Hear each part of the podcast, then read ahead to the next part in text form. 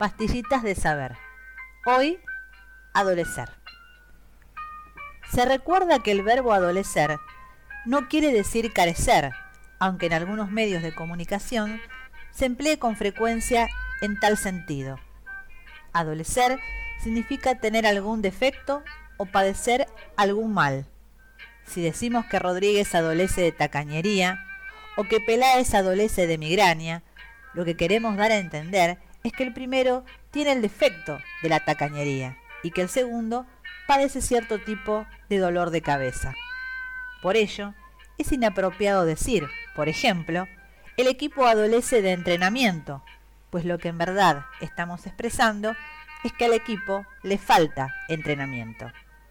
En todos los casos mencionados, se emplea erróneamente el verbo adolecer con el sentido de carecer de algo, lo que induce a confusión.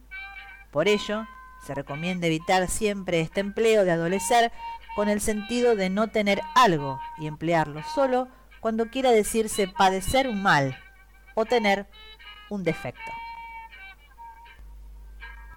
Hasta la próxima pastillita de saber de Correctores en la Red.